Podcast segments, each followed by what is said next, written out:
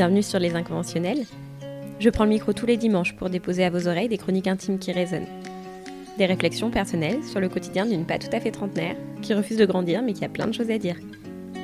J'essaye de dire tout haut ce que certains pensent tout bas et de raconter ce que j'aurais pu raconter à mes copains pendant un apéro en mangeant une tartine de tarama, sur ce qui nous fait papillonner le cœur et augmenter le rythme cardiaque, sur les histoires qu'on vit et qu'on ne dit pas, et celles qui nous révoltent sans qu'on sache expliquer pourquoi. Allez, Assieds-toi, prends une tartine de tarama et viens avec moi. Bonne écoute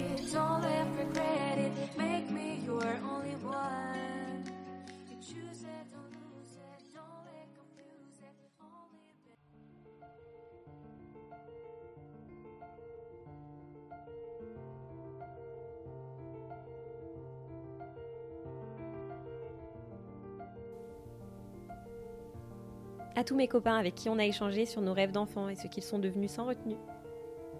Je suis fière de vous.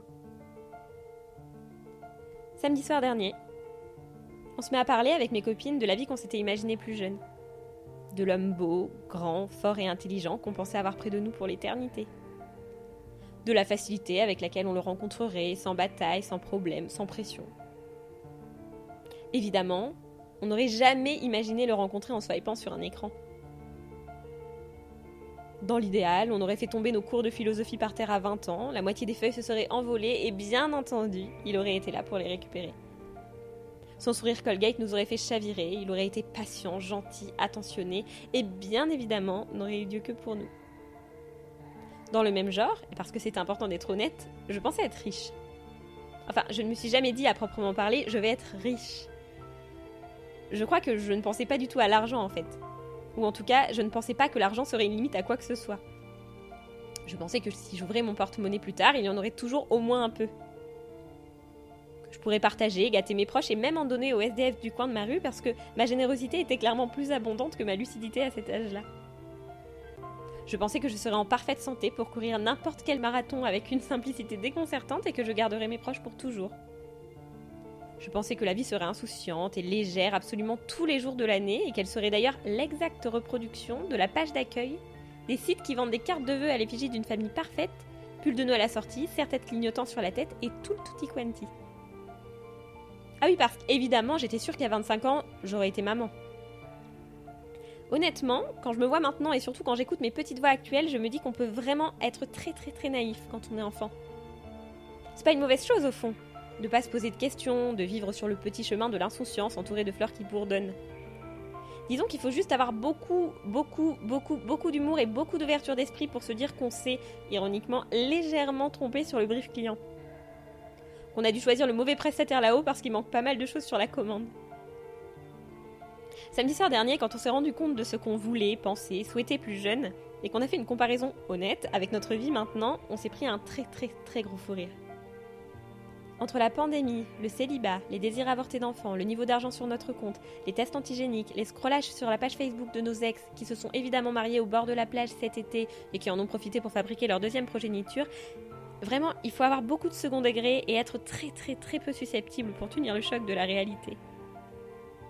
Si on avait su que pour trouver un appartement, il faudrait plus de papier que pour se paxer, que le pack serait d'ailleurs devenu le new mariage au bord de l'eau et que les applications de rencontres auraient remplacé les rencontres infortuites à la bibliothèque, on aurait certainement fait une overdose volontaire de dragibus pour oublier le sombre avenir qui nous attendait. Et puis après ces désillusions, il a aussi fallu voir le vrai côté positif de la chose. Passé l'adolescence, on a profité de l'âge adulte pour choisir ce qu'on voulait. Et on a vécu des trucs qu'on n'aurait jamais imaginés. Dans notre liste de fierté, il y a eu des voyages en solitaire qui nous ont marqués à jamais. Il y a eu des rencontres inattendues et des séparations qu'on ne pensait ne jamais réussir à surmonter. Il y a eu des épreuves qu'on n'aurait d'ailleurs jamais pu imaginer, qui nous ont brisés mais renforcés à jamais. Il y a eu ces prises de risques, ces changements de voix, ces reconversions, ces amitiés qui valent tous les couples du monde. Il y a eu ces fous rires de liberté, ces décisions spontanées qu'on n'aurait pas pu prendre avec un ventre rond. Il y a eu ces mois entiers de solitude où tu n'as pas d'autre choix que de choisir où tu veux aller et de faire face à ta réalité.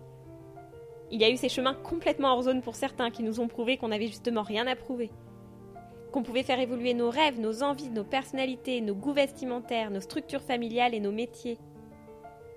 Et que c'était encore mieux, parce qu'on était libre de prendre l'avion tout seul, de conduire notre propre voiture sans qu'elle soit en carton, de faire nos propres choix sans avoir l'obligation d'avoir un adulte pour nous y autoriser, qu'on pouvait prendre des décisions sans avoir une signature à imiter, qu'on pouvait assumer nos conneries tout en continuant d'appeler en pleurant nos parents, de choisir les amitiés qu'on veut vraiment et pas celles qu'on a par solidarité pour un groupe de filles dans la cour de récré de peur de se faire piquer son goûter, qu'on pouvait évaluer la hauteur du muret avant de tomber en étant fiers de retomber sur nos pieds, et de savoir que même si on s'égratigne un peu le mollet, il y aura toujours quelqu'un, quelqu'un qu'on aura choisi par le cœur, pour venir penser nos plaies. Samedi soir dernier, on a compris qu'on avait eu des rêves de jeunesse. Et puis que maintenant, on avait des rêves d'enfants dans des vies de grands.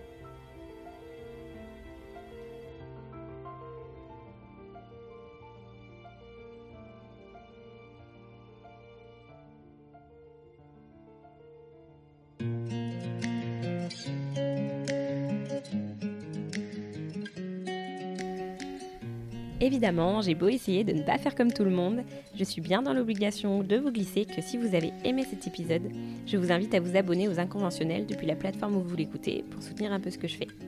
Si vous avez Apple Podcast et que ces chroniques vous plaisent, n'hésitez pas à glisser un vote 5 étoiles ou un commentaire positif. Dans tous les cas, n'hésitez pas à partager. On se retrouve en coulisses sur l'Instagram Les Inconventionnels.